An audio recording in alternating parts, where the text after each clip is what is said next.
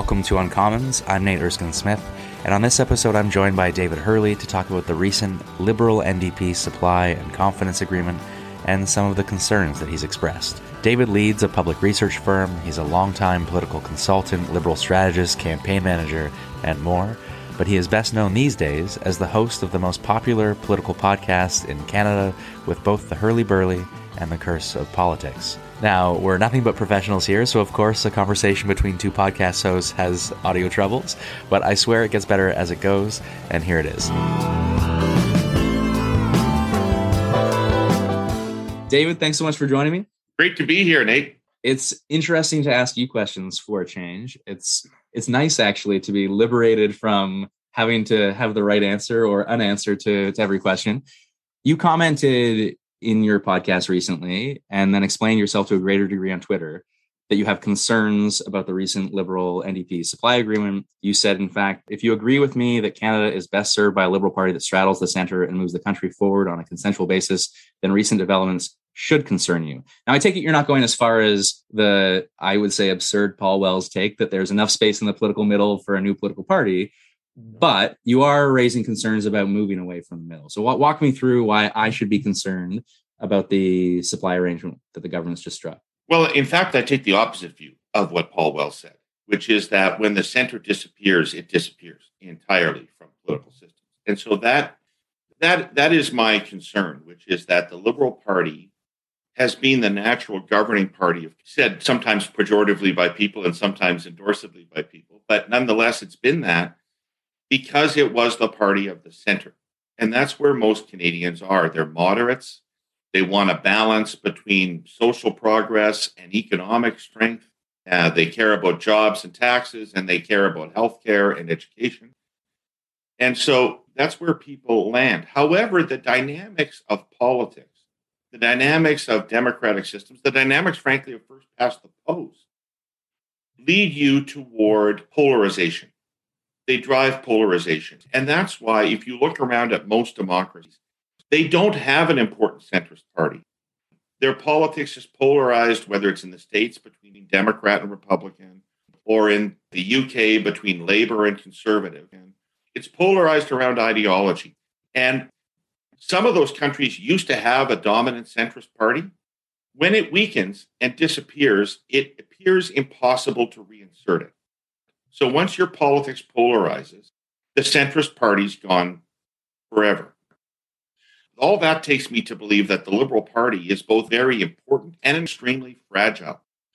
There will always be a conservative or right wing party in Canada, and there will always be a left wing, or and maybe it's called the NDP. But there need not always be a centrist party in Canada, and you can't take it for granted.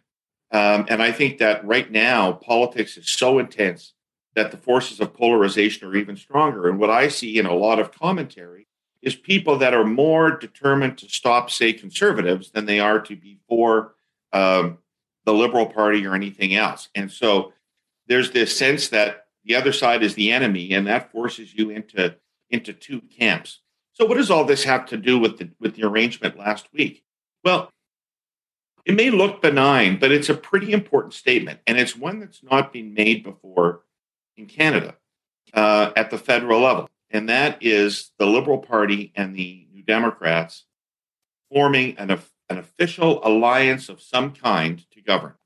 I admit it's not a full coalition, but nonetheless, it is a statement to Canadians that we can live together for the next three years. Neither one of us is like the Liberal Party's not going to do anything in three years that would cause the NDP to vote against. I think it's really dangerous to the liberal institution to blur the brand that way because there ought to be differences. There have historically been differences, and they're not, the liberals and the NDP are not exactly the same thing. And we may have looked a little bit more left in recent years than normal. And that helps to blur this distinction even further. And so, as somebody that believes the Liberal Party is important, I'm just worried about it let's talk about blurring the distinction because I don't think the deal needs to blur distinctions insofar as we say these are our shared priorities. We don't agree on everything. We're not going to agree on everything, but these are the shared priorities that we can work together on. And there are shared priorities. If you look at the platforms from 2019, if you look at the platforms from from from this past election in the fall, there are clearly shared priorities that people who care as liberals and people who care as members of the NDP want to see the government act upon. Don't you think, or the problem that you are articulating, that blurring predates this deal. When I think of my first election in 2015, the NDP was running on a platform of balanced budgets, and we were running on a platform of modest deficits, largely to finance infrastructure spending.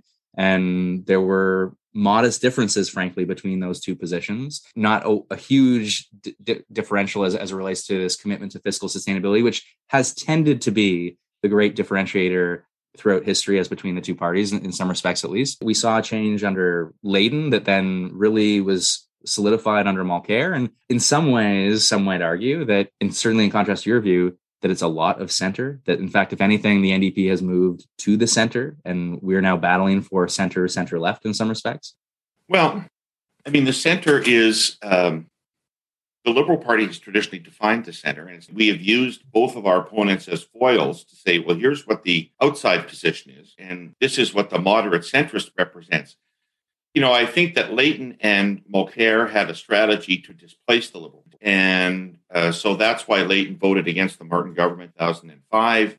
And that's why Mulcair, seeing a Liberal Party that was perhaps on its ass, dead, moved to the center to try to defeat the conservatives and occupy center territory. So at that point, we were probably seeing the most centrist version of the New Democrats we'd ever seen under Mulcair, and a liberal party that was running a bit to the left. However, let me just talk a little bit about left and right because I, I think because of my history with Paul Martin, a lot of people have taken my comment to be exclusively around fiscal policy, and they're not. you know, I was part of the group of people that urged Mr. Trudeau to run on a deficit spending promise in 2015 because I thought that's what the economy and society uh, needed at the time. But if you think back to the 2015 campaign as you were knocking on doors, how much about that campaign was about the economy? How much of it was about that infrastructure program? How much of it was about middle class prosperity? We talked a lot about middle class prosperity in that campaign and not in, and not just in in social program terms. So I'm not I'm not so focused on the debt issues, although we've been talking some really big numbers the last couple of years, and we need to pay some attention to that, I think. But it's also the lack of general economic focus of the government on the wealth creation, job creation, growth side of the equation that I think the Liberal Party has uh, neglected a little bit. And then that is exacerbated by this deal. Now, let's come back to the deal. Let me put it to you, Nate. What was necessary about this? Why was this even necessary? If you were to be able to say to me that the only way that we could solidify our climate policies and make have them in place for the next few years to make sure that they were part of the firmament, the only way that we could secure childcare in the same way, um, the only way we could have an expansion of dental, if you want that, is to cut this deal. But I don't believe that. I saw no evidence that the NDP were going to defeat us at any for the same reasons that they signed the deal. They don't have any money. They don't have any ideas. They don't know really what they would fight an election campaign on. They weren't going to force one. So maybe it's convenient for the executive branch of the government to have this, but it wasn't necessary and it comes with risk. I don't know that I would argue on the grounds of necessity for a deal like this, but I see this as old fashioned pragmatism. How do we get things done in the best interest of Canadians? And how do we, how are we most effective in getting those things done. And so, in exchange for a targeted dental care program, we receive support to deliver on our agenda for three years. That strikes me as a very, very good deal for the Liberal Party of Canada and for this Liberal government. That at times, I think the greatest criticism we have faced when we go back to the polls is you've made a lot of promises. Where's your delivery? and I can articulate the defense around the Canada Child benefit and more. But many of these issues and climate action that you reference is a really good one because it is a work in progress. I can articulate, you know, we took over the government in 2015 and projected 2030 emissions were 815 megatons. By the last budget, they were projected to be 468. That's a huge reduction, over 40% reduction in projected emissions. But we're talking about projected emissions. And so there is this sense of show me the reality today, show me the delivery today, and it's not so easy at the federal level sometimes. Policymaking in some of these areas takes many, many years and is incremental, as I think you also highlighted the importance of in in your thread. And And so, what I would say is push aside this idea that it it's necessary. It's not necessary. It doesn't need to be necessary. Is this in the best interest of delivering for Canadians, and is it in the best interest of a liberal government to show Canadians three years from now that we've delivered for Canadians? I think so, and and I, I'm not alone insofar as I, I did read Chantal Hebert's take, and she pointed to, and I, I share this view, having seen it up close around the way we conduct ourselves in a minority parliament. But she says the abbreviated shelf life and the attending short attention span of minority parliaments comes at a price, and Canada has been paying it in lost public policy dividends. And she goes on to basically say this is the next best thing to electoral reform. As someone who cares about electoral reform and cooperation across the aisle, I see this as not absent risk. And I take your point, there are potential risks. I think there are more risks potentially politically for the NDP in getting squeezed here. But I take your point about the risks to the Liberal Party being too associated with free spending NDP, as some constituents might might see them as. But when we think of our own agenda and we look at the the core tenets of this deal, all I saw that was new is dental care, and that's a two billion dollar hit on an annual basis over the years, and for a targeted program. And it lets us, in a stable way, deliver on the rest of our agenda. That seems like a good pragmatic deal, no? What is that the Liberal Party wants to do that it doesn't think the NDP would have supported? It with absent this deal? It's less about would they support us in the end, and it's more about I think the efficiency of getting it all done in a short period of time. Because the minority sessions I have seen outside of politics as as an active participant, but certainly the minority session in the last parliament as an active participant when it was pandemic related when we when we were in the the middle of crisis there was a right. great reach across the aisle sense of collaboration and cooperation but as soon as we departed from that and we got back to our regular agenda, it became incredibly political, incredibly dysfunctional, I would say. And the agenda got toyed with. And, and you could argue we were at fault in some ways at, at pressing on political hot button issues. But frankly, we saw a major delay, parliamentary delay on other issues as well. And so this allows us to cut through all of that bullshit in, in some respects, at least, and to sideline the conservatives who are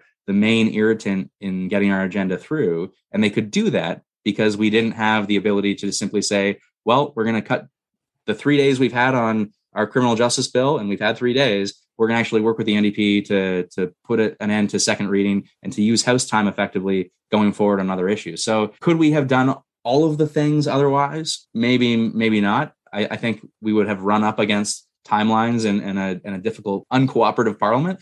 Are we going to be able to do more? I think yes. And, and so it, it gets to that pragmatic does this help us deliver on the agenda? And so is it necessary? No. Does it help us? I think yes.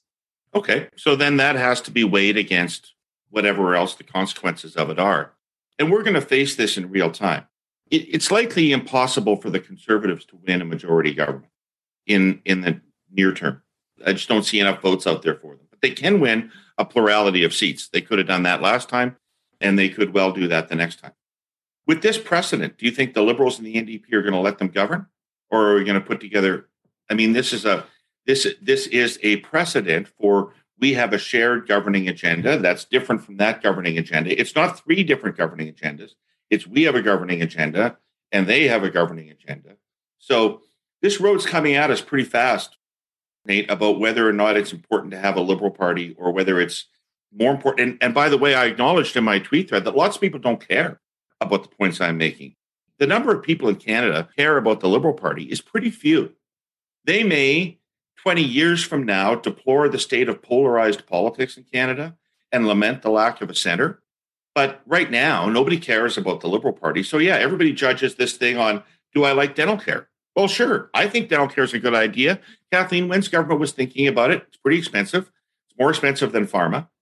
But nonetheless, I don't think dental care is a bad idea. I think that a lot of care needs to be put always toward the, and it's getting more and more fragile. I mean, we had a near death experience in 2011 as a party. And, you know, we were rescued by Justin Trudeau, who pretty much put the party on his personal brand back and carried it uh, and carried it ahead of the NDP uh, in that circumstance. I don't know what the future holds, and I just think that uh, we can't assume that this centrist institution and it requires nurturing. And I don't, you know, I think it it requires for a lot of the Twitter warriors out there that are very absolute in their views, centrism implies some compromise. That's distasteful. Compromise is a bad word these days. But centrism implies putting a little water in your wine to make sure that a broader group of people get on board with what you're doing. And, you know, things like this are a shortcut. People like left right polarization because you can win more absolute policy victories. You win, you don't, you're not putting water in your wine. You're saying, here's the showdown. We believe in this, you believe in that. And and you and you win. But that's not been the Canadian model and it's not been the liberal model. Well, on some issues, though, and I'll use climate as an example, until such time as the conservatives get their shit together and understand that climate is a priority for Canadians and they put aside, they have a reckoning with their base, we are going to have polarization in our politics on that issue. And we have to go and win the day on that issue and consensus building be damned in a way. We, we should support workers who are affected. We should support regions who are affected, but we can't we can't slow our timeline down and we can't ignore climate action for the sake of consensus building. I think we've got to win the day on an issue like that. But I take the point that we can't be polarized on other issues, and particularly where there are opportunities to build consensus and, be cooperative. Even on climate, Nate, even on climate, it's not about building consensus with the Conservative Party. You can't talk to them about climate right now. There's no reasonable conversation. But I think there are still voters out there that we can have reasonable conversations with 100%. and try to bring them along.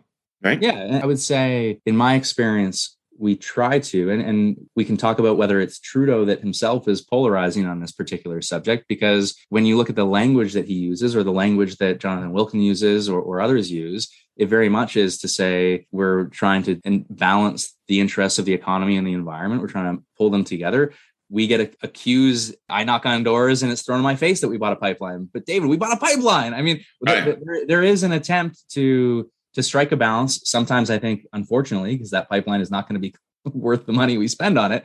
But it, you know there's there are attempts to to find that common ground and, and to and to do just that and to meet others where they are as much as we reasonably can. But my point is like there the science drives the conversation in a more serious way and we and we've got to defend I think, the science and, and to demand additional action. In other areas, there are fairness considerations where we aren't we aren't following science per se. We're saying eh, questions around redistribution and fairness, and and we're in a an ideological debate at that point as to what is the right redistribution and the right balance. And and on that point, and I'll, and I'll use the example of Pearson. I said before I would I would use him as as my best example when it comes to Pearson. What do you say to the Pearson government in 1963? And let, and let me set the stage. Okay, so we've got public health insurance, the Saskatchewan model, the CCF model, the NDP model on the one hand, and on the other hand, we have Preston Manning's father, Ernest Manning, in Alberta. Manning Care. It has the support of most provincial governments. It has the support of the Canadian Medical Association. It has the support of the insurance industry and chambers of commerce throughout the country. And it is a fill the gaps. We are going to support low income folks, but we're going to have multiple private insurers, and it's not going to be public health insurance in the way that we have today. And you have a Pearson government, a minority government that works with CCF to deliver on something that is supported by social democrats, a majority of the Canadian public too, though, but not support of many organizations that if you were in consensus building mode, if you were in let's be this large centrist brokerage party, it may not have happened that way. It might be Manning Care that we would have been after, but Pearson government partnered with the CCF and they didn't destroy the Liberal Party in doing so. If anything, it showed that the Liberal Party builds this country. Okay, that's a great example. But let's be clear about something right off the top. There was no formal arrangement between Pearson and Douglas no formal arrangement between the Liberal government and the NDP. It was a typical minority. It was managed. Liberal liberals put forward propositions just like 72 to 74.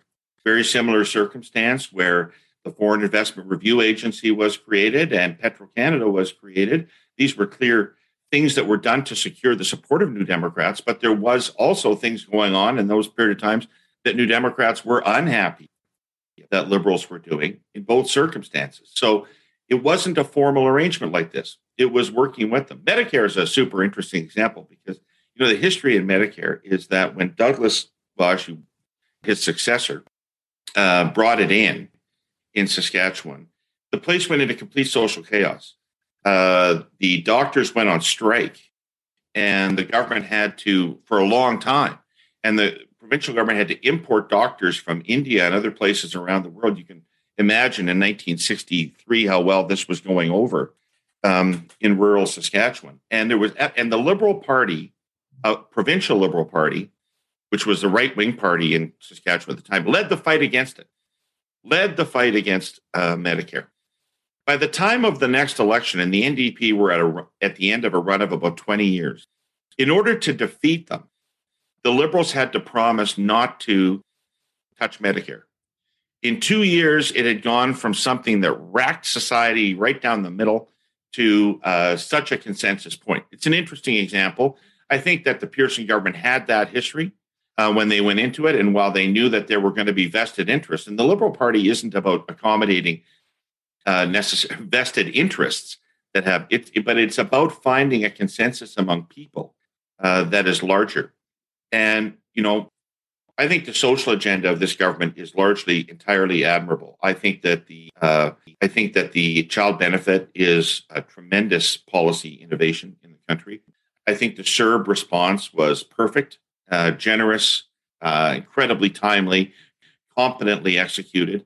I think childcare is an absolute must do. Our, so I'm not quarreling with any of those, but I'm also somebody that sits back and says, I'm not Pollyannish about climate.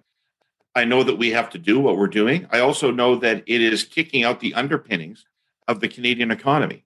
And I wish that I saw a lot of thought going on about what was going to replace that economic driver um, for Canada. I know that as we spend all this necessary money, that we have an aging population. That means that we're going to have additional costs there. The energy transformation is going to cost gazillions of dollars to do that properly. Our productivity and GDP growth has been declining and shrinking for a long time. Like this is not, people say this is an economy that's humming. Not if you're getting one of the jobs that's being created. Everybody knows these are lousy jobs now service jobs, gig jobs, not the kind of jobs that you build a family and a career around. So there's lots of economic issues as well that are as pressing in my mind as the social issues are. Don't hear about you hear about them in some ways and so far as but often cast in a in the context and i think in your tweet thread you highlighted this that i think it was relevant to the point of what it means to be a centrist evolves and changes. When we talk about gig workers as an example or we talk about precarious work we talk about it in the context of a stronger social safety net and, and, and strengthening the protections that those workers have because what we've seen is a hollowing out in many respects of those protections as the nature of work has changed in some in some contexts at least. And so we are having that conversation about ei i. Take your point that it's not how do we create better jobs? How do we create better jobs? How do we create better jobs? Right. At the same time in fits and starts we see that although I, I would say there's been a strong emphasis on immigration to drive the economy not to say how do we create better jobs. On that how do we create better jobs there's been an innovation agenda that i think one would rightly dispute or debate the results as opposed to the the intent because the intent certainly is to say how do we how do we make sure that canadian workers and, and canadian graduates are going to be prepared for the future and that canada is a, a leader in whether it is clean tech or whether it is we're doing a study on quantum the industry committee right now but there are there are conversations about how canada is well placed in these spaces. But i take the point that how do we create better jobs across the board? How do we address housing affordability for canadians ensuring that earnings are increasing? So i take your point that there's a stronger conversation to be had there. It's interesting, though, uh, not to belabor the Medicare example, but when I was reading about it, some of the articles highlighted you know, it was a key liberal objective due to the emergence of left leaning reformers in Pearson's cabinet, Judy LaMarsh, Walter Gordon, Alan MacEachen, Maurice Lamontagne. There are these internal battles to the Liberal Party throughout our history. And it's to this question of what does it mean to be a centrist? Because it changes over time. And what it meant to be a centrist in the Pearson years versus the Pierre Trudeau years, which is maybe the leftist government we had in this country and, and the last four of them it wasn't left wing before the last four. Only the last mandate was left wing. Right. Okay. Okay. And then on a very different thing to be a centrist under Chrétien Martin. Well, they really pushed the boundaries of centrism in the other direction. Exactly. They really pushed the boundaries of centrism in the other direction. No question about it. And it does evolve. It does evolve. I remember having conversations with the provincial Liberal caucus about $15 minimum wage uh, prior to Kathleen Wynne introducing that policy and people worried it was a left wing policy. Okay. And I would say to people, this idea of $15 minimum wage is supported by 40% of the women who intend to vote conservative. So that's a centrist idea. That's not a left wing idea. And a lot of these things are changing. Attitudes about those kinds of labor issues are changing as a consequence of growing realization of precarious work, the gig economy, and the reality that jobs aren't what they used. So people are adapting to that all across the spectrum and looking for ways to, to support that. So yes, the center changes all the time. I would argue that you know Chrétien had a certain genius about him because you had and and longtime listeners will know that you don't hear that a whole lot from him. but the uh, but but Canadians were able to see the brokerage at work in that government. They were able to see the Martins and Manley at industry and uh, McLellan or Goodale at natural resources working on and focused on economic issues and driving economic growth and recovery. And they could see Lloyd Axworthy and Alan Rock and others pounding away on the social side of the equation. And they knew that there were regularly fights in that government about what to do and, and disagreements. And so that's sort of a situation where people can see themselves in it and they see that important interests are being represented, brokered, and accommodated, and a consensus policy is emerging. I think that's almost it in its ideal. To have it more visible then in that way, because we've seen, and this is back when Bill Morneau was the minister, but there was a fall economic statement. There was $16.5 billion in foregone revenue, and it was for accelerating capital cost allowance and improving productivity and, and competitiveness in response to the Trump tax cuts. And so there have, at moments in time, very much been a strong focus of this government to address those issues, but maybe not as visible as sort of your Chrétien Martin brokering the push and pull within within cabinet and pe- people being as public in their disagreements or agendas as we certainly don't see that today. You don't see freelancing. No there's only one there's only one message that comes out of everybody in the government. There's no sense that there are different ideas that are being weighed against each other inside the government. I'm sure that is true, but you never see any evidence of that. And and and by the way, I'm I'm open to the idea that there's more going on than I know, and that part of this is a is a narrative issue and what the government chooses to talk about and how it chooses to bundle issues together. But I'm just telling you, as a pretty informed viewer, this is the impression I have. And it's an, it's an interesting impression too, because even when we talk about fiscal sustainability, and this is where this is why I'm a, a liberal fundamentally, because I, when Gord Johns Bill 216 comes across the floor to decriminalize all drugs, I'm I'm seconding that bill. Whatever the government wants to do, they can do. But I'm I'm going to second that bill. I'm going to heavily criticize the government for not following the evidence to save lives. So I'm I'm happy to be critical up and down and, and to support the NDP to push the agenda on certain issues. But on on the core question of fiscal sustainability, my concerns, and I'll use two examples that I mentioned in response on Twitter as well. But when I look at the OAS increase that is a policy that the Conservative Party has pushed us on at times. It's it's a fairly centrist policy. It touches a lot of Canadians. I think fiscally irresponsible to increase it. You mentioned the aging population. It's fiscally irresponsible to deficit spend to increase old age security. It was a huge expenditure uh, in the last budget heading into the election, and I think a, an, a fiscally irresponsible one. Similarly, when we promised in the 2019 election to expand the basic personal amount. That was a fiscally irresponsible promise because, again, it was deficit spending and deficit spending for current consumption without any clear return. But it was a promise that we made in response to a similar promise from Andrew Scheer.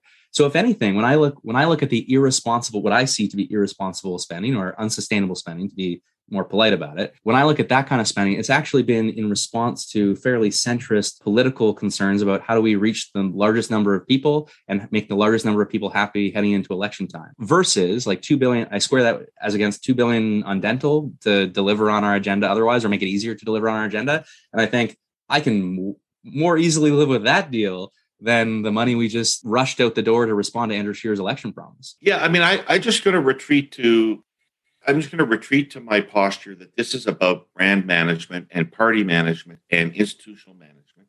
And that I hope that it was at least considered and that there are plans to distinguish us yeah, from New Democrats fair. as we go forward. Because, as I said, I'm not against what's being done in terms of substance. And if the Liberal Party wants to have a dental care program, I think that they should find revenue to pay for it, to be honest. Okay, so, so pause there, pause there, because I think that is a question that pre exists this deal.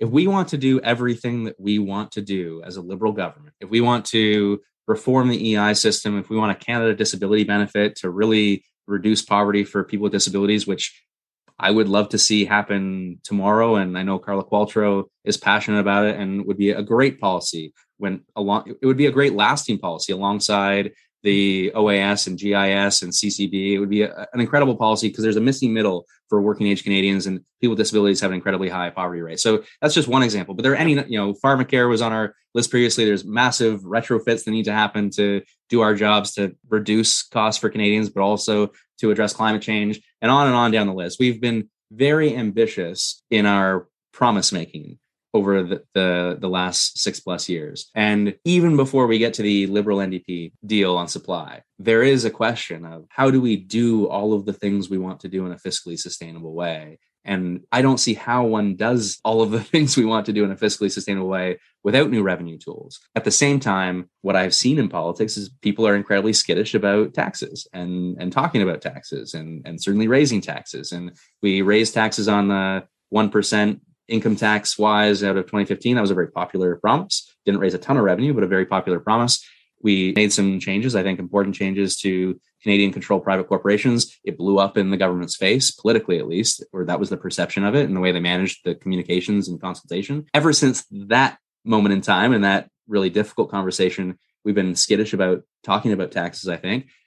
Do you see a way, and I, w- I would have hoped this would have been a deal. I, I said as much publicly. It would have been nice to see the taxation of extreme wealth on the table as part of this deal as another liberal agenda item, but I think one that has massive popular support and then would, would also show that we can do things in a fiscally sustainable way by increasing revenue. But with that, maybe, but that would have scared you maybe even more. I don't know.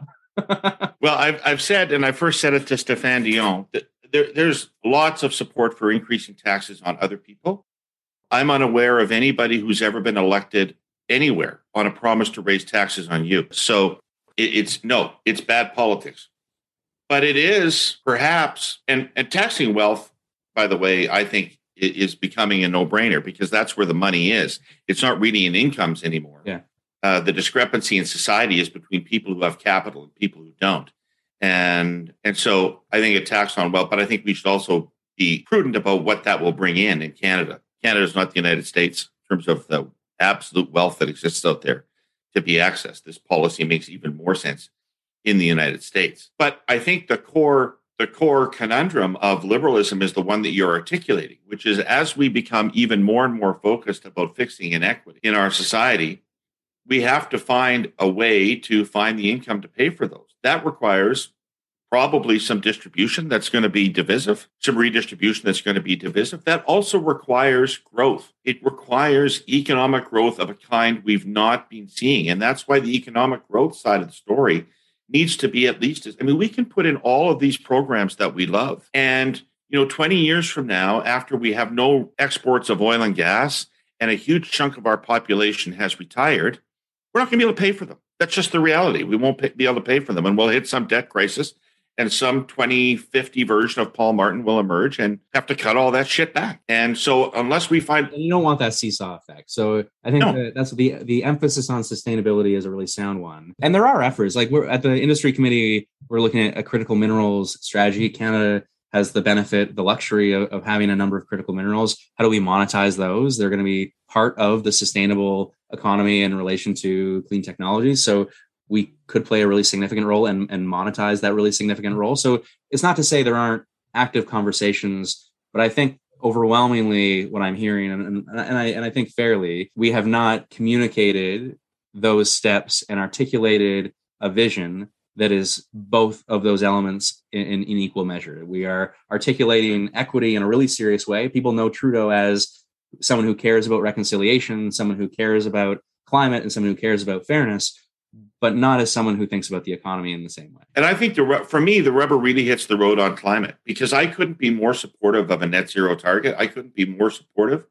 of of what the government's doing to reduce climate change and maybe they should be doing more. But to me the economic consequences to canada are just shocking. And i don't think many canadians realize that or they'd be more worried about it. And we should talk about it much more from an economic lens. It's going to be a big deal and i would think that the government would want to have proceeding at an equal pace right? An economic post fossil fuel strategy for canada that that people could you know and I, again, I'm not, I'm not saying things aren't going on. That was a hell of a big announcement in Windsor. Exactly. About auto. And uh, those things are going to be important. And that's part of the future. And I like all that. I, I don't, if, if there's, if there's a plan around that, I don't know what it is. And I don't know anybody who does know what it is. Knitting together and communicating what the overall strategy and, and, and, vision is is really important especially when increasingly the message to canadians i think has to be we need to be at the forefront of making sure we're supporting this kind of transition because it's going to happen with or without us and if it happens without us, we're going to be left behind and our jobs are going to be left behind. Our economy is left behind.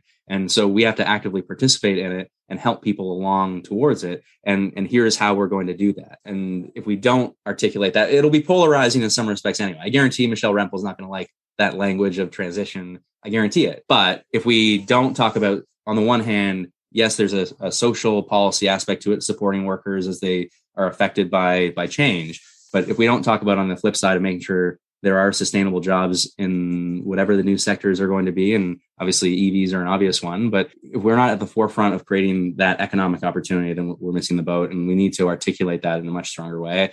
Point, point, point taken. I, I, I think that's how much of a right winger I am, Nate. I think we need an industrial strategy. Right, that's how much of a right winger I am. And, and, and, to that point, though, and, and it, it, gets to a, a, conversation. Hopefully, the budget articulates some of this, but I, I did want to emphasize just the importance of of budgets because all of the angst, and I've gotten uh, not a lot. I think I've got maybe one or two emails in my inbox. I'm, I'm Beaches East York, so it's not representative of everywhere necessarily, but one or two emails in my inbox saying, "Oh, you know, what does this mean? I voted liberal, whether they did or not, I don't know, but I voted liberal." And you know, I don't like this deal. I didn't vote for this deal. This free spending NDP, and what's this going to mean for our finances? And to that kind of concern, I say have that concern, be really scrutinize our policies and our budgets, but the proof will be in the budget, right? The proof of prudence will be in the budget. And I saw some analysis from Scotia to say this will lead to X number of billions of dollars of increased spending because of this deal. And and look, if that's unsustainable and it's not paid for and, and there's no strong return, then people should be critical and people should scrutinize this budget as they would any budget, but with the lens of fiscal responsibility. And and there will be greater scrutiny, I have no doubt, because of the supply arrangement. But the proof will be there, and uh, all of the angst is a little bit premature to me. Yes, although I have to assume that there's no pill, poison pill in the budget that the NDP would find themselves unable to support. And right, we're not buying another pipeline. We're not buying another pipeline. There's no corporate tax cut there. And you know, I mean, I'm not a fan of broad-based corporate tax cuts, to be honest, but there may well be circumstances where we want to be encouraging private sector activity in a way that the NDP don't appreciate or support. So, I mean, yes, the proof will be in the budget, and the proof will be in the next several budgets. Yeah, I guess. I'm just assuming that uh, since the deal is a no surprises deal and it's intended to last for the next three years, that the two sides have discussed in broad terms what to expect. And the challenge will be where uh, an issue arises, I'll use the Emergencies Act as an example because I would have voted against the invocation of the Emergencies Act, but for the fact that they made it a confidence vote. If there is ever a moment where the NDP caucus and the NDP leadership is skittish about something and the liberals deem it to be a confidence vote, that's when the rubber hits the road and, and we see what this deal is, is made of. And, and the deal may well fall apart if, if that occurs. Because I, as an individual and as an individual who promised Canadians that I would support confidence matters, and when the government makes it a confidence matter, whether I like it or not, my disagreement didn't amount to non confidence, and I'm going to vote in accordance with the confidence vote. That's the promise I made to my colleagues and Canadians. The NDP have made no such promises. so they are much freer to walk away. Although they were much more supportive of the Emergency Act. So there you go. Yeah. I just, you know, my fundamental takeaway on this, Nate, is I don't want to leave Canadians with the impression that there are broadly two choices in their political system. Yeah. Right. And that there may be nuances between in in one of those choices, but it's fundamentally one choice there and one choice over here. And I think that's a lot of the pressure of our political system. And I think that the actions of the government are exacerbating. I would say that risk exists in part, as I said at the outset, because the NDP have moved to our position in many respects and partly because they or to no position. I really don't know what they're about. I have no idea what their fundamental so more critical purpose is. Purpose is right now. I mean, I, I, uh, you know, until this deal was announced, I had no idea what Jagmeet Singh cared about.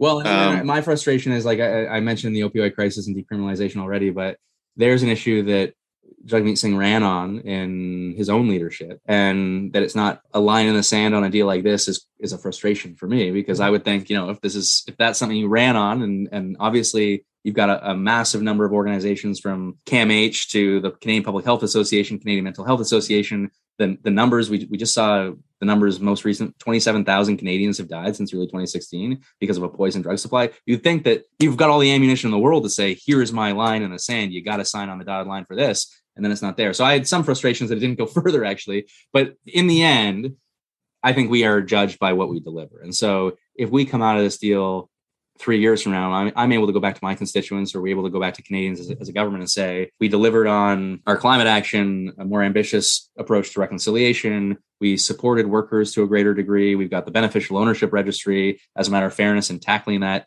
extreme wealth. We've got an approach that says childcare is not only delivered on but protected in a serious way. And housing, I think, is going to be a, a, massive challenge, and I don't think we have an answer for it yet. Although it's highlighted in this deal, but I don't think we have a ready answer for it yet on scale to the crisis. But what are we doing seriously on housing? I mean, I yeah. you know, I like how I, I, look in the budget. i see you questions, but that's fine. You can ask. Me. I, I I was supposed to see I see commitments to thirty five thousand homes and stuff like. What the fuck is that? know. So housing. There's about thirty five thousand homes in the last platform. For the first time since I've been doing this, we took housing seriously, as seriously as the other parties did, potentially more seriously than the other parties. If you look at the hmm. series of promises. But is it sufficient to address the problem? No. And, and the real challenge is, on the one hand, the federal government isn't in a position to build supply directly. And so there's money on the table. The housing accelerator is good to break down barriers, break down NIMBYism, and to probably an insufficient spend, four billion spread out across the whole country. We promised to address the excessive financialization of housing, which is important, but the promises were quite vague. I would say we should probably go the New Zealand route and make it much harder for investors to get into the resale property residential space we should tamp down on demand in that way. We should also. It's not shelter now; it's an investment. If you're a Canadian, exactly looking exactly. to grow your bank account, exactly, there's nothing you could invest in that makes more sense than real estate. And what New Zealand did is they basically said not only as a matter of tamping down on demand, but principally to address the stability of the entire housing market. If the market were to go sideways, all of these individuals who have extended themselves significantly by way of additional investments they're the dominoes that will stress the system to a much greater degree. And so they've increased very simply. I hope we do this, but they've increased the down payment rules and the stress tests as it relates to investors. We could go further. We could actually increase the capital gains taxation rate for investment properties. I don't think we'll go there because we're scared of taxes, but you could do things like that. Uh, so, are we going to be as ambitious as we need to be on housing? My worry about housing is just the point about delivery, actually. I'm able to go to Canadians next election, I guarantee it, and say we've delivered on childcare in a serious way. I'm going to be able to say we've delivered on climate in a serious way. We could have a debate about the industrial strategy, but overall, we've really moved the needle. For the first time in my lifetime, we've got a government that really cares. On reconciliation, it won't have been perfect, but we have, again, first government in my lifetime that has seized this issue and moved the issue forward with substantial support. That's an issue that operates outside of politics entirely. You do that solely because you care about it. There's no politics. In my in my neck of the woods, there's some politics to it, like the clean water is a real criticism point for for any governments. How many people vote on that in your riding? Not not a ton, but it, it is about have you met the promises you've made. So if you've held this out as a yeah. really important thing for you, and Trudeau has, he has staked his reputation to this issue.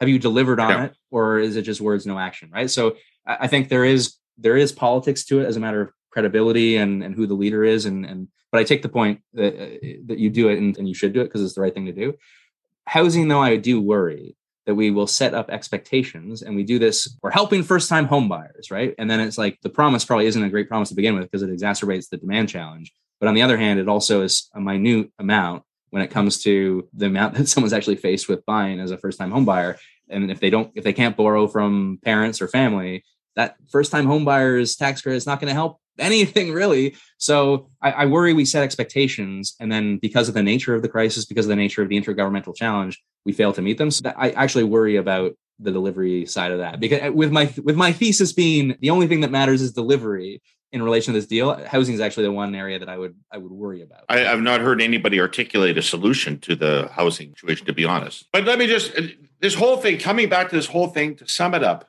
the problem is that we're at 30% Nate. The problem is a liberal party at 30% right and this is the party needs a big rethink about this because if we are a 30% proposition, then some sort of merger with the NDP is probably inevitable. And if we are, but if we're a 40% proposition, we're the old Liberal Party. So, how do we get back to winning roughly 40% of the vote in this country, which is what a centrist party requires set and dominate the I would prefer to see electoral reform and to see many parties exist in in the ecosystem. I think it would be healthier. I think it would be better. But I would say a couple answers in the context of first past the post. And I I don't agree that we would see a merger sort of that is inevitable. I, I don't think Leah Gazan would ever sit in a liberal caucus with Francis Drouin. I just don't think they agree on enough things as far as it goes. Ocasio Cortez is sitting in a caucus with Manchin. She is. She is. But she would have joined the NDP if she were in Canada and right. she operates in the system that she was born into. But when we look at what the Liberal Party could do, I think your one tweet you had around independent thought within the party. And you said, a third, I come from an era when one could be critical of the leadership of the Liberal Party from time to time and still be considered a liberal. I think that's a really important point. There, it's a destructive point in some ways, taken to an extreme. But I, I do think embracing that disagreement, that reasonable disagreement, not pushing people out of that space is, is incredibly important. In fact, embracing more people in that space. We need Wayne Easter to sit in a caucus alongside Jenica Atwin. We need to we need to embrace that kind of disagreement and, and different perspectives that then mold the ultimate outcome. And, and, there is consensus building within the party. I take the point; it's not visible enough. I think uh, that you made, but I, I do think we want to be that party. In, in which case, we can't push people away. And, and at times, I think if you're not with us, you're against us. There is that mentality in all parties, but including in ours. It's a different mentality between a movement and a political party. And you have more experience certainly than I do as it relates to uh, longevity of involvement in party politics and uh, having seen parties operate in different ways potentially. Your first point was that I'm old. What was your second point? Independence on the one hand, but the second thing, and you've made this point in your own podcast, and I think in, in other forums as well, but the willingness to speak to the entire electorate and to listen to the entire electorate, to engage with the entire electorate. And in my riding, we knock on every single door. We will hear from every single person. And some people don't like us. Some people don't like the prime minister, but they like me. Some people don't like me at all, but they like the prime minister. And if you don't talk to every single person, if you do the tiers, if you only knock tier one and get out the vote of people who really love the Liberal Party, you are probably missing votes on that particular election day, but you're definitely missing the opportunity to build relationships and to build your voter base into future elections. I think all parties are doing this, and it's partly technology driven, but we've given up largely on persuading people. And all we're trying to do is identify and motivate the people that already agree with us. We've given up on trying to persuade. Exactly. On the independence point, so you are not in a position where you're as uh, you are now with your podcast, right? You are you are a public publicly critical liberal. You are a liberal member who cares a lot about advancing the party, but you're not shy in your criticism. I think a lot about how I go about criticizing and uh, and what it means for the party. How do I advance an agenda without undermining the overall ability to garner support? It's not always easy. Do you think through those challenges in the position that you sit now, or you are freelancing enough that you don't have to worry about it so much? Well, you worry about it. You worry about it in various ways. I don't want to ever be seen by liberals to be a bad liberal. I mean, it's so important to me, the party and the institution, that, uh, you know, and, and it's happened to me from time to time that I've been uh, seen badly in my own tribe, as the NDP call it. Always feels uncomfortable to me. I do feel, and I've had some personal experience to this regard, that the people running this government are particularly disinterested in dissent and um, are really comfortable only when everybody's singing from the same song sheet, both internally and externally. So I, yeah, I feel I'm treading. I feel I'm always offside, and I feel a little bit like I'm alienated from it, which is not not a great feeling. But at the other hand, I'm I'm at a fuck you age where um, nobody can do anything for me or against me anymore, and I just you know you know I, I, try to do it constructively too, and and maybe I, I I can acknowledge that I was hot last week on the podcast. It just got me, it just got me going. The more we talked about it, because after the 2011 election, I sat there. I was part of the insiders panel on uh, on CBC's election coverage, and it looked to me like that could well be the end of the road for the party. And I thought that that was a pretty horrible circumstance for the country. And I did what I could. I went out and helped with the Liberal campaigns in Nova Scotia and New Brunswick and Atlantic, Canada. And I helped with Kathleen Wynne in Ontario. And I helped with uh, Justin Trudeau. And, you know, the institution bounced back from 2011. A lot of people put their shoulders to the wheel all across the country. And and the institution bounced back. But to me, that's always been an illustration of the fragility of it how easily and quickly it can disappear. And nobody would mourn it at the time. It would only be in retrospect that you would say, you know, Christ, polarized politics is so destructive. And why can't we have a central meeting ground where people can have a conversation and where we can find some consensus to move forward? That's when you'd miss it. And history tells us that you can no longer create it. But you can defend it. Yep. And my staff member and, and good friend, he was involved with the Liberal Party before I was, and he was a riding association president in Niagara and, and long involvement dating back to his grandparents in Kingston. And so there's this familial history, but he was very actively involved. And my family history was NDP. I never felt all that comfortable with the NDP. In part, I remember when I was an undergrad attending an event with Andrea Horwath, because she's been around that long, and Jack Layton. And all politics can have sort of a cult like aspect to it of just the rallies are like this in general but it, uh, there is that sort of what a wonderful team we are and and and and everything the leaders are saying is perfect and wonderful and rah rah rah and that I'm uncomfortable with from the get go just as my general sensibilities but I remember a woman in the audience saying we need to change the whole system. And she just railed against capitalism for awkwardly for two minutes or something. And Jack Layton very thoughtfully sidestepped the, as politicians are wont to do, and said something else and said very nice things about thanks for your constructive feedback and whatever else. I don't know exactly what he said, but he then came back at the end, a rallying moment, and he said, just like the woman said, we need to change the whole system or something along those lines. And I was like, I don't think this is for me. I just like I don't. I just I I walked. I literally walked out of the auditorium. I was like, I'm done. And I was like trying to dip my toe into politics at the time. Is this is this for me? And wasn't for me. And and there are moments like that in the Liberal Party where I've I've felt that at certain times where it's a little too much for me at times too. Just the partisan nature of it.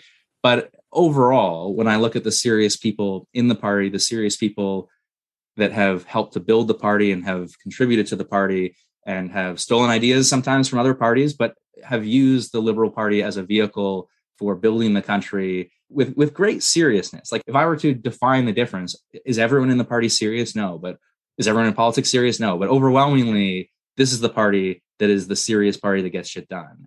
And that was really what drove if I want to make the biggest difference. And Pearson actually is a good example of when I looked at who in history in Canadian politics I would look up to, it would be someone like that who was able to, an incredibly serious person who used pol- politics as a vehicle, the Liberal Party as a vehicle to advance liberal values, but to build policies that have stood the test of time for this country in a really serious way.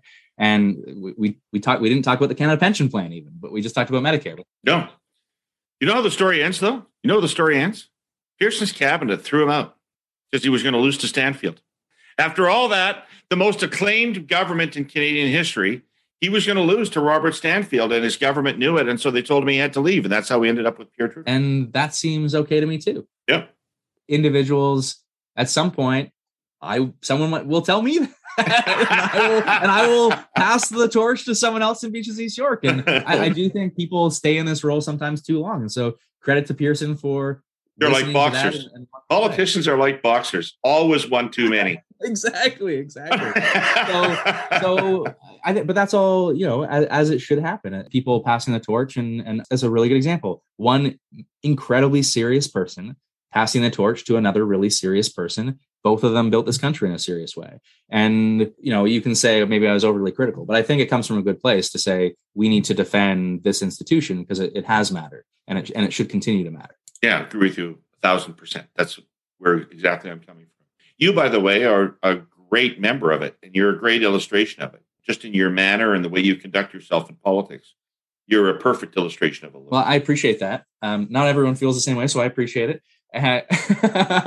And uh, I I hope that I've convinced you, at least in some measure, that the deal isn't so wearisome if we if we conduct ourselves in the right way throughout the deal. You haven't convinced me of anything about the deal. What you have convinced me of is that there are people like yourself who may be aware of these threats and aware of what the risks are and understand the Liberal Party and what its real positioning ought to be. And we'll fight for that within the context of that. And that's the best we can ask for right now. And no, there are no facts in the future. This doesn't inherently have to lead to anything. But I think if the Liberal Party doesn't find a way to keep differentiating itself from both of its opponents, it will weaken. And interestingly, because out of the Emergencies Act debate, I had a few colleagues from the Conservative Party write to me and say, "Great speech," and you know everyone's happy as a conservative when critical of the Liberal government. And you know, I, I get the occasional congratulatory note when I disagree, but my response back was to say, actually, you hold a really important role right now because your party needs to hold the center in the course of the leadership vote. And so I think they are having a a more serious conversation because it's happening to them right now as to how do they hold the center? Can they get back to the center? And Erin O'Toole, I actually thought was a very good leader for them in that moment because I was hoping he would have a couple of election cycles and he would help them hold the center. And now they're back into the thick of it. Brokerage politics in first past the post system is fragile in part because on our end, you would be worried about what's the difference between the NDP. But on the conservative end, which we've seen south of the border, you can't allow a particularly rabid base take over the party because then you do a disservice to the rest of the country. Right. The difference is with the Conservative Party is you can't fuck it up so badly that it will disappear. Right. Because there's an inherent base to it. So no matter how badly it's led, managed, all that shit, whatever name it reemerges in, it will reemerge. There will be a conservative party. And the same is true on the left. It where it's not true is the center. Yeah. That has to be a conscious, continual act of creation of a center because it doesn't exist naturally in politics. And your worry, you would hold out the PC Alliance Pact and, and ultimate merger as a- an example of the worry on the left, and then you have the two polarized left and right. That's right. Listen, there was talk of it. There was talk of it after 2011. There was talk of it before 2011. Prominent liberals, prominent New Democrats have come out and spoken in favor of this. There are lots of people who think this is the way it should go. That's just not me, but there are lots of people who think this is the way it should go. Yeah, Well, for us, the main thing is to be wary of some of the concerns you've laid out, but ultimately, I think to say, and I saw some people reply on Twitter to say, how are you going to be able to deliver on this by 2022 or by 2023? And how are you going to work with the provinces? And it's going to be a real challenge. I worry more about those challenges in some ways right now because I do see the proof will be in budgets and the proof will be what we deliver on. And so it's those practical challenges that would keep me up at night more than the challenge to the Liberal Party at the moment, because I think actually the politics will cut the other way. And if we are able to use this deal to deliver in a serious way, it'll be to our benefit, not detriment. But we will we will find out in 2025. And while we're talking about centrist politics, Jenny Byrne sends me videos of Pierre Poilievre's rallies, which are full of thousands of people that are enthusiastic and cheering and yelling, and they're at 10 o'clock in the morning. That's not centrist politics, but that's motivated politics. yeah. And I don't see him as the most particularly electorally attractive person, but that may just be my perspective. But as somebody that lost an election to Stephen Harper, I don't take anything for granted. I've lost to Stephen Harper and I've lost to Doug Ford. So I don't ever think that Pierre Poilievre can't get elected. It's funny because he levels the accusation against Trudeau as being drama first and and substance second, and I always actually see the attack landing most squarely on Pierre himself. But the the tad performative himself, isn't he? He's just a tad. But the issue, one of the issues he's latched onto around housing, and and he presents no solution, but he articulates the problem, I think, in a really powerful way that we do need to respond to as a generational challenge. Because I I do worry the challenge is not it's not something that we are solely responsible for or even principally responsible for, but if we don't address the challenge, if we don't identify the same challenge, and, and if we're not seen to be really serious about solving that challenge, it creates too much space for I think a Pierre Poilievre to articulate the challenge himself and and to define it, especially to young people, especially to young people uh, who are going to give up on home ownership otherwise. I just worry that Pierre is so in love with the crowd and in love with the growth of, of his own movement, as it were, playing footsie with the with the World Economic Forum conspiracy shit, the even his his actions around the convoy. It's not to say it will damage him electorally. Uh, it may or may not. I, it's such a dangerous space to play in. So I hope he comes to, through you to Jenny to Pierre. Make the guy come to his goddamn senses. You know. he can win without it. I don't know why. Like he can, he could win without it, and it's going to hurt him in the long run. So he's cut that shit out.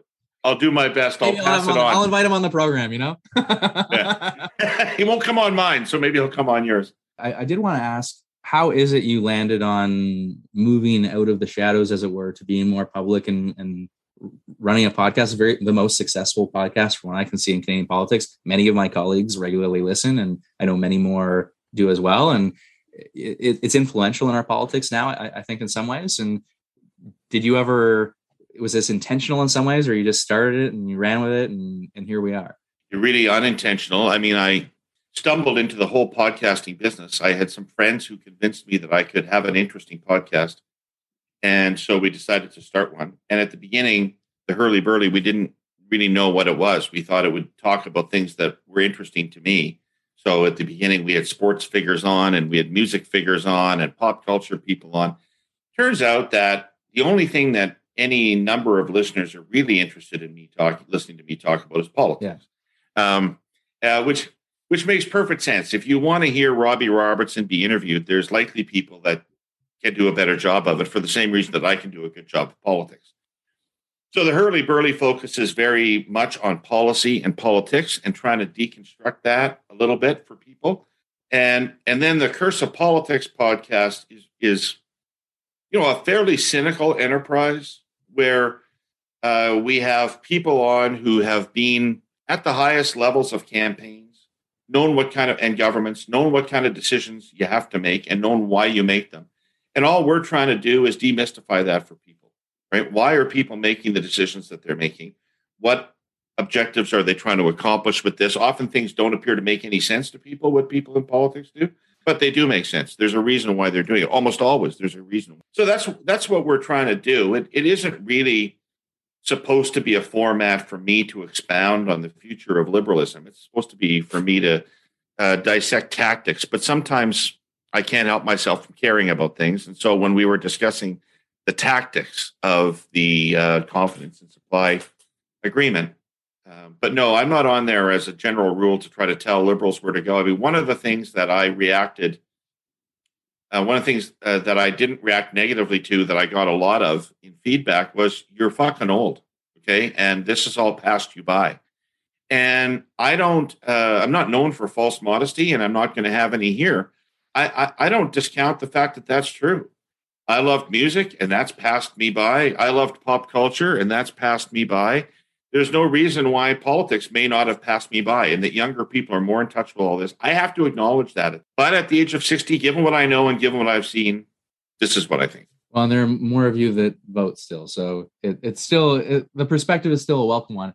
I would say, in some ways, some of the brokerage politics, I, I think you see greater support for electoral reform among younger Canadians. I, some of this idea of compromise in brokerage politics is not is anathema to uh, younger Canadians, and, and, and even to me, sometimes I would say we put too much water in our wine. This is nonsense. This is going to undermine our overall objective. And we're doing it for politics just to get elected. And, and it's really frustrating. I think that turns off that sort of cynical view of putting policies forward just for the sake of electoral fortunes is what turns many younger people, people in general off, but younger people off.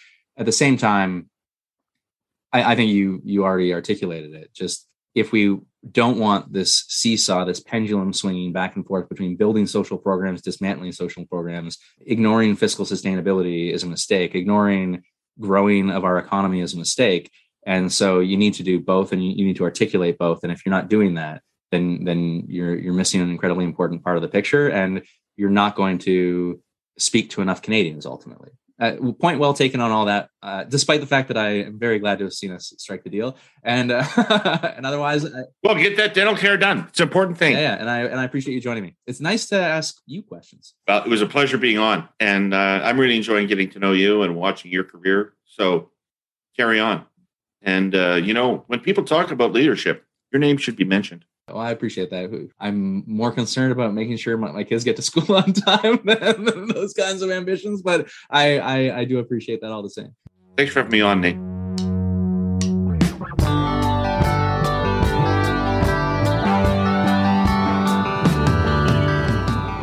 Thanks for joining me on this episode of Uncommons. It feels like I've been at this a while now, but it's always good to sit down with someone who has the real breadth of experience that David does to hear his perspective. If you haven't listened to David on the Herle Burly or his panel show, The Curse of Politics, I highly recommend that you do. And I also highly recommend that you stop whatever you're doing right now and rate this podcast on your platform of choice. It's helpful to keep growing our audience too. And with that, until next time.